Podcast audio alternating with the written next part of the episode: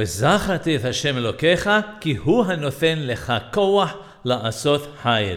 The Ben Ish Alaw Shalom says that he delved into the matter of why it is that mothers, when they teach their children to speak, first teach them to say the words Abba and Imma, Mommy and Daddy, in whichever language they prefer.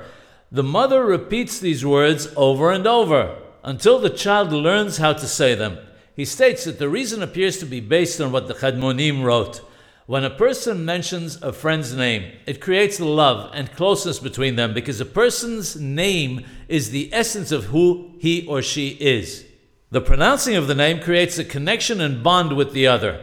Enemies shy away from using the other person's name, as we see with King Shaul, Allah Shalom, referred to King David, Allah Shalom, as Ben Ishai, the son of Ishai.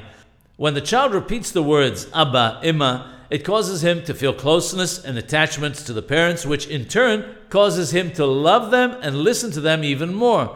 From this, we see the kindness that God has done for us by allowing us to say His name in the permissible forms, of course, which brings us closer to Him. This, in turn, gives us the strength to keep His Torah and commandments and do good deeds.